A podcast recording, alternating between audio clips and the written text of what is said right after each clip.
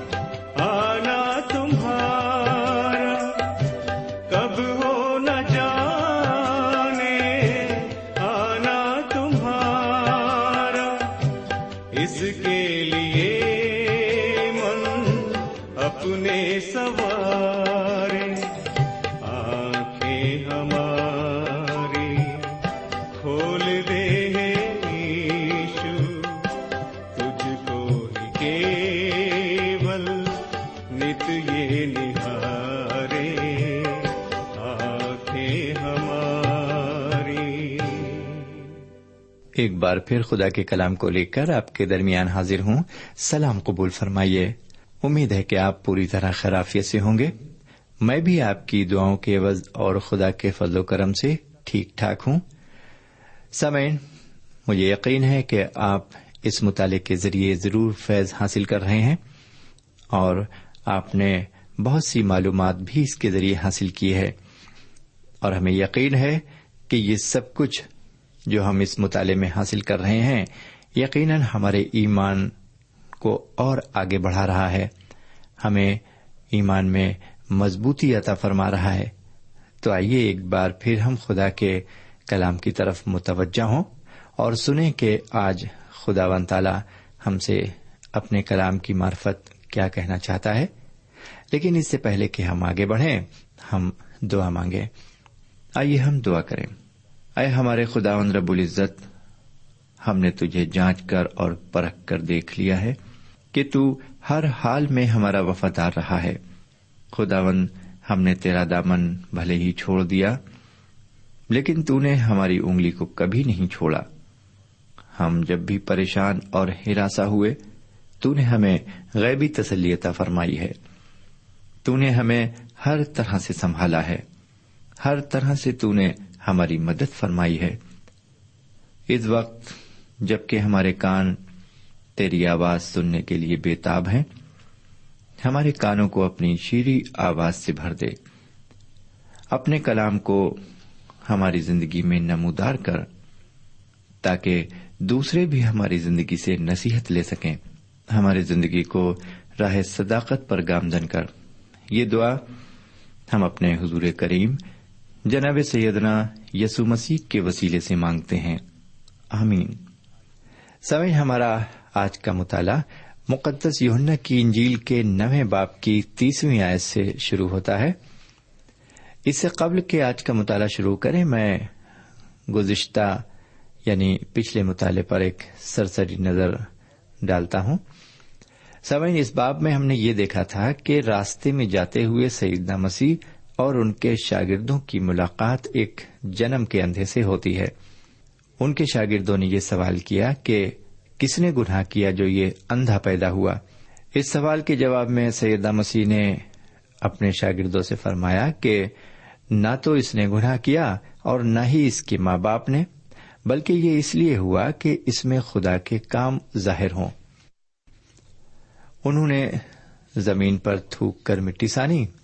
اور اس اندھے کی آنکھ پر لگا کر اس سے کہا کہ جا کر شیلوخ کے حوض میں دھو ڈال۔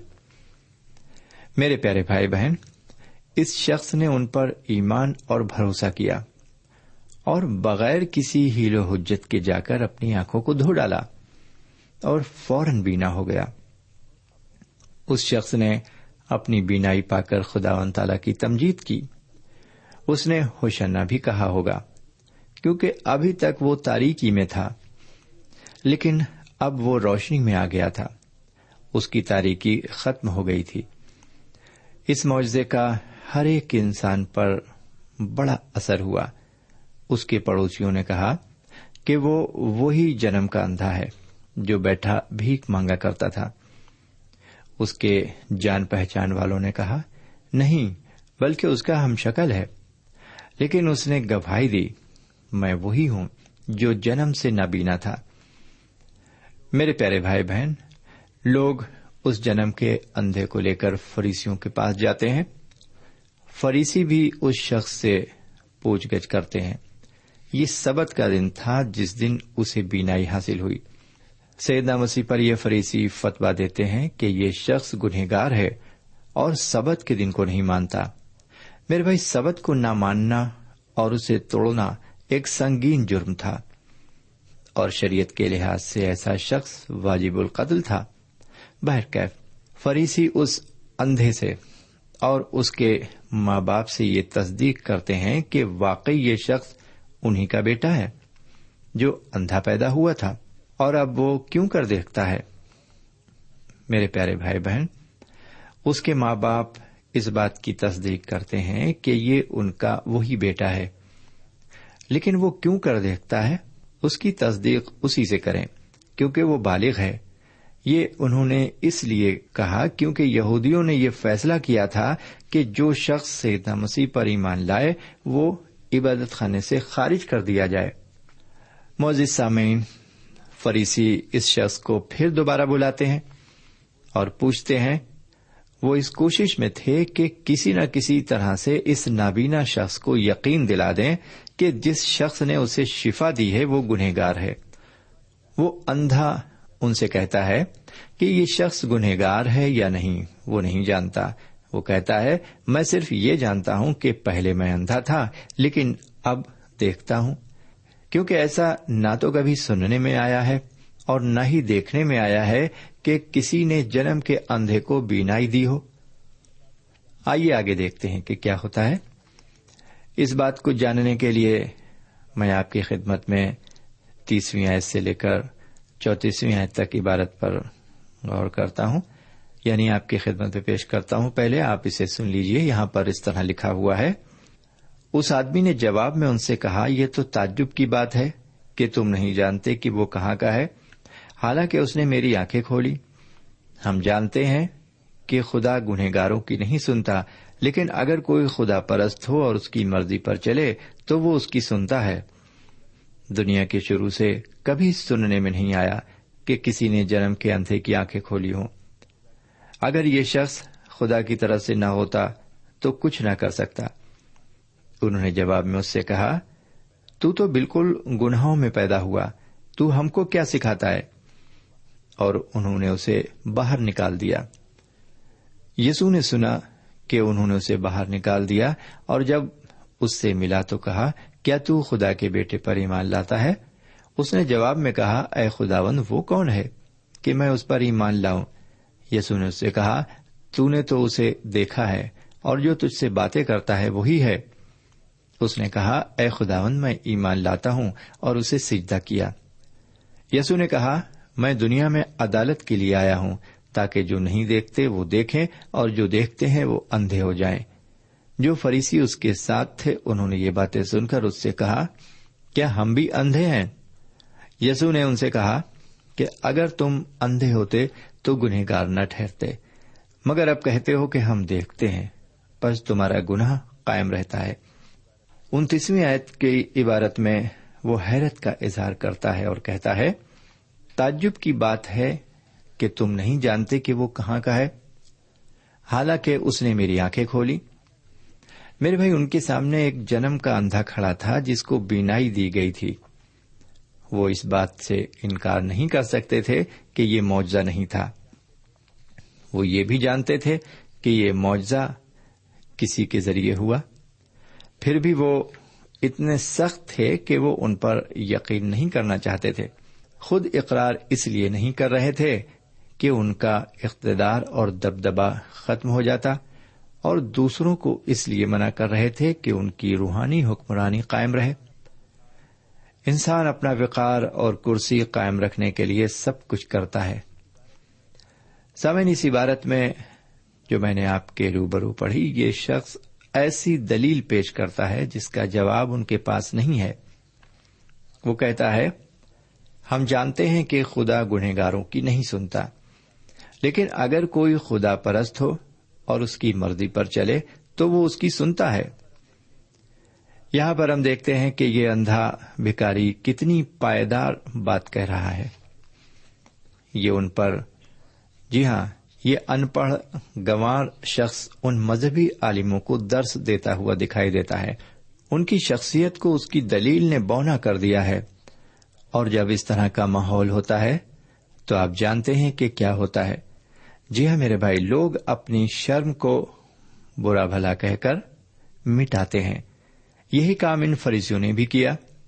ان مذہبی رہنماؤں اور حکمراؤں نے اسے خوب برا بھلا کہا اور اس کا مزاق اڑایا۔ اور آپ جانتے ہیں انہوں نے کیا کیا۔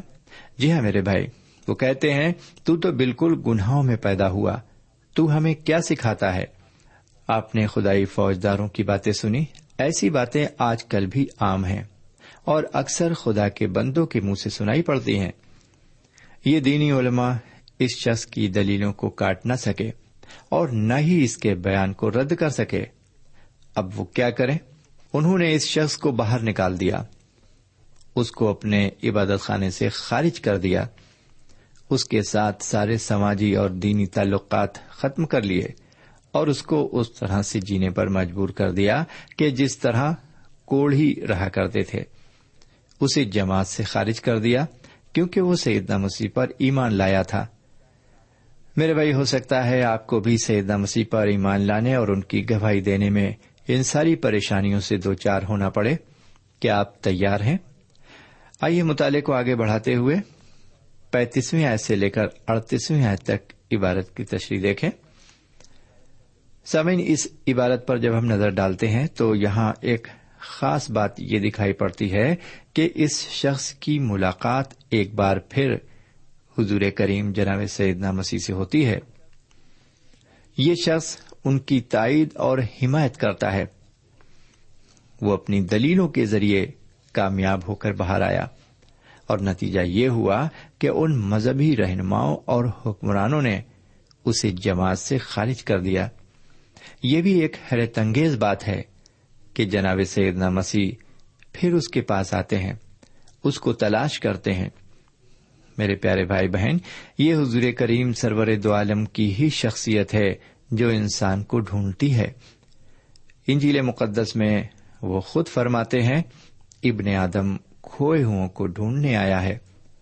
حضور کریم نے اس کے ایمان کو کافی بڑھایا اور اسے تیار کیا۔ اس نے سب کے سامنے ان کی گواہی دی۔ جی ہاں بے دھڑک ہو کر دی۔ اب وہ اس مقام پر تھا جہاں پر اپنے ایمان کے ذریعے سیدنا مسیح کو قبول کرنا تھا۔ ابن آدم کو اپنی زندگی میں قبول کرنا تھا تاکہ آنکھوں کی طرح اس کی روح نور سے معمور ہو جائے۔ سامعین، سیدنا مسیح اس شخص کے پاس اس فیصلہ کن سوال کے ساتھ آتے ہیں اور اس سے پوچھتے ہیں کیا تو خدا کے بیٹے پر ایمان لاتا ہے؟ ان تمام تجربات سے جن سے وہ اب تک گزرا تھا، اس کو ایمان میں پختہ کرنے کے لیے کافی تھے۔ سیدنا مسیح بھی یہ جانتے تھے کہ یہ شخص آخری قدم بڑھانے کے لیے بالکل تیار ہے۔ یہ شخص بالکل کھلا ہوا، صاف دل اور ایماندار تھا۔ وہ دریافت کرتا ہے کہ اے خداون وہ کون ہے جس پر میں ایمان لاؤں؟ میرے پیارے بھائی بہن اور میرے پیارے بزرگ، ابھی تک اس شخص نے سیدنا مسیح کے نیاز روبرو حاصل نہیں کیے تھے۔ اس نے صرف نام سنا تھا، انہیں دیکھا نہیں تھا۔ اس شخص کے سوال کرنے پر حضور کریم بڑی ہی پرشفقت انداز میں کہتے ہیں، تو نے اسے دیکھا ہے اور جو تجھ سے باتیں کرتا ہے وہی ہے۔ یہ شخص ایمان لاتا ہے۔ اور انہیں سجدہ کرتا ہے۔ میرے پیارے بھائی بہن، ایمان لانے والوں کی سب نظیروں میں سے یہ نظیر سب سے خوبصورت ہے، جسے ہم کلام مقدس میں دیکھتے ہیں۔ سیدہ مسیح ایک ایک قدم کر کے اسے ایمان میں آگے بڑھاتے گئے اور آخر میں اسے اپنے قدموں میں لے آئے۔ اسے اس جگہ پر لے آئے جہاں پر وہ اقرار کرتا ہے اور کہتا ہے خداون میں ایمان لاتا ہوں اور انہیں سجدہ کرتا ہے۔ بہرکیف ہر گنہگار انسان ایک ایک قدم آگے بڑھتا ہے۔ پہلے ہم نابینا ہیں اور اپنی خراب حالت کو دیکھ نہیں سکتے۔ پھر ہم سیدنا مسیح کے پاس آتے ہیں۔ وہ اپنے کو ہم پر ظاہر کرتے ہیں اور ہماری آنکھوں کو بینائی عطا فرماتے ہیں۔ جب ہم اس بینائی کو حاصل کر لیتے ہیں، تب ہمیں معلوم ہوتا ہے کہ وہ کون ہیں اور انہوں نے ہمارے لیے کیا کیا۔ پھر یہ سوال اٹھتا ہے، کیا تم ایمان لاتے ہو؟ کیا تم ایمان لاتے ہو؟ تب جو جواب اس شخص نے دیا، وہی جواب ہمارا ہوگا۔ خداون میں ایمان لاتا ہوں۔ آپ ان کے قدموں میں سر نگو ہو کر انہیں سجدہ کریں گے۔ سامعین، مطالعے میں آگے بڑھتے ہوئے اس باپ کی انتالیسویں آیت کی عبارت کو سنیے۔ لکھا ہوا ہے، یسو نے کہا، میں دنیا میں عدالت کے لیے آیا ہوں۔ تاکہ جو نہیں دیکھتے، وہ دیکھیں، اور جو دیکھتے ہیں، وہ اندھے ہو جائیں۔ اس بیان کو سن کر آپ کچھ عجیب سا لگ رہا ہے۔ جی ہاں اس بیان کو سن کر آپ کو کچھ عجیب سا لگ رہا ہے۔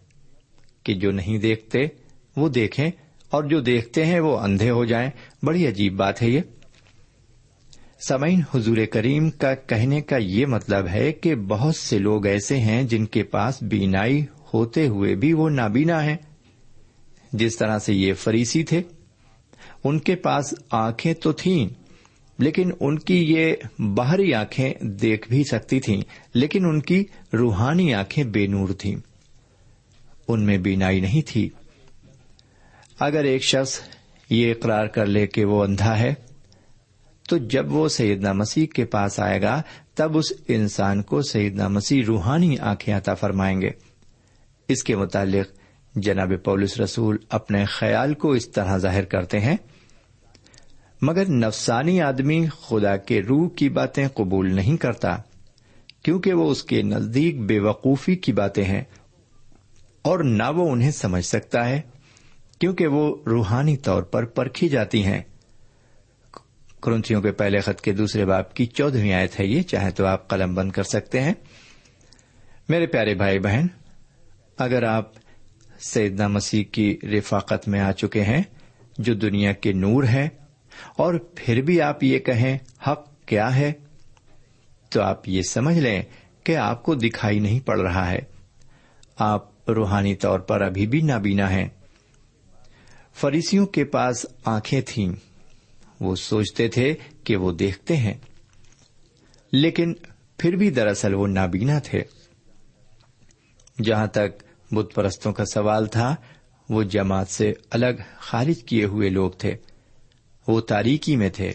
پھر بھی خدا و تعالی ہر ایک انسان کو قدم بقدم آگے بڑھاتا ہے۔ اگر آج کوئی ایسا انسان ہے جو اہل کتاب نہیں ہے اور وہ چاہتا ہے کہ وہ سیدنا مسیح کے بارے میں جانے، تو خدا ون تعالی اس کے پاس کلام پہنچائے گا۔ وہ انسان جو عبادت خانے میں بیٹھ کر خدا ون تعالی کے کلام کی تبلیغ کو سنتا ہے اور اس کلام کو دوسروں تک پہنچاتا ہے، وہ نور میں ہے۔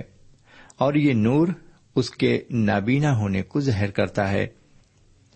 سیدہ مسیح نے فرمایا پس اگر وہ روشنی جو تجھ میں ہے تاریخی ہو، تو تاریخی کیسی بڑی ہوگی؟ میرے پیارے بھائی بہن، اگر آپ سیدہ مسیح کی حقیقت سے واقف ہیں اور آپ ان پر ایمان نہیں لاتے، تو آپ نابینا ہیں۔ آپ کا یہ نابینا پن روحانی ہے اور پھر آپ کے پاس دینے کے لیے کچھ بھی باقی نہیں رہے گا۔ اور اگر آپ نجات دہندی کی رفاقت میں ہیں جو کہ دنیا کا نور ہے اور اسے قبول نہیں کرتے، تو دوسرا کوئی اور نجات دہندہ آپ کو نجات نہیں دے سکتا۔ بہرکیف اب ہم آگے بڑھتے ہیں۔ چالیسویں اور اکتالیسویں آیت کو سنیے۔ جو فریسی اس کے ساتھ تھے، انہوں نے یہ باتیں سن کر اس سے کہا، کیا ہم بھی اندھے ہیں؟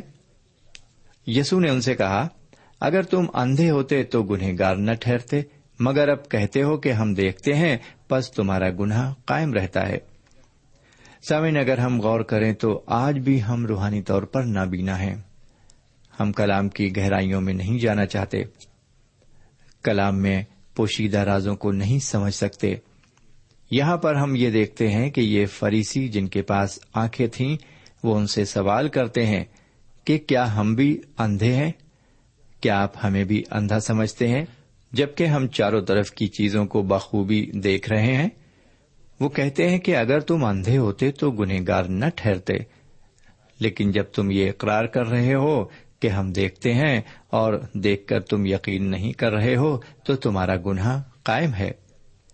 میرے پیارے بھائی بہن اور میرے پیارے بزرگ، ہم نے اس باپ کا آغاز ایک جنم کے اندھے سے کیا تھا، جس کو جناب سیدنا مسیح نے بینائی عطا فرمائی۔ اس کو بینائی اس لیے دی کہ وہ دیکھے۔ وہ روحانی اور جسمانی طور پر بینا ہو گیا۔ اس قصے کا اختتام ہم فریسیوں سے، جو کہ مذہبی حکمراتیں کرتے ہیں، یہ فرقہ بہت بری طرح سے نابینا تھا۔ لیکن اس کا خیال تھا کہ وہ بینا ہے اور بڑی اچھی طرح سے دیکھتے ہیں۔ جناب سیدنا مسیح کی موجودگی میں، نور کی موجودگی میں اور مکاشوے کی موجودگی میں انہوں نے کہا کہ وہ گنہگار نہیں تھے۔ بہت سے اعتقادی لوگ خدا تعالی کے بارے میں غلط تعلیم دیتے ہیں۔ وہ دعوی کرتے ہیں کہ وہ دیکھتے ہیں۔ حالانکہ وہ نابینا ہیں۔ وہ جناب سیدنا مسیح کا اقرار نہیں کرتے اور نہ ان پر ایمان لاتے ہیں۔ اس لیے ان کے گناہ قائم رہتے ہیں۔ میرے بھائی، اگر ہم نے ابھی تک روحانی بینائی حاصل نہیں کی ہے، تو ہم آج ہی جناب سید نائسو مسیح کو قبول کر کے اور ان پر ایمان لا کر اس بینائی کو حاصل کر سکتے ہیں۔ اور یہ کہہ سکتے ہیں کہ پہلے میں نابینا تھا، لیکن اب میں بینا ہوں۔ پہلے میں اندھا تھا، لیکن اب میں دیکھ سکتا ہوں۔ پہلے میں غیر نجات یافتہ تھا، لیکن اب میں نجات یافتہ ہوں۔ خدا ہمیں ہدایت فرمائے، آمین۔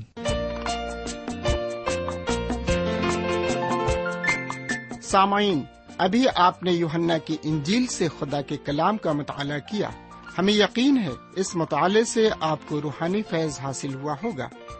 ہم چاہتے ہیں کہ اس مطالعے سے متعلق آپ اپنی رائے ہمیں ضرور لکھیں، ہم آپ کے خط کا انتظار کریں گے۔ خدا حافظ۔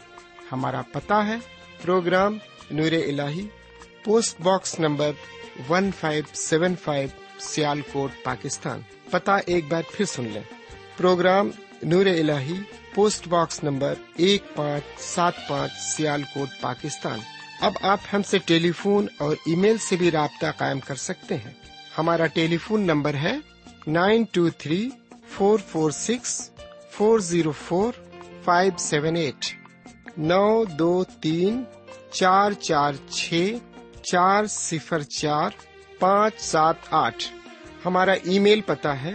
N A E M three nine four nine eight hotmail dot com N A E M three nine four nine eight hotmail dot com ہمارے پروگرام کا وقت اب یہیں اختتام پذیر ہوتا ہے۔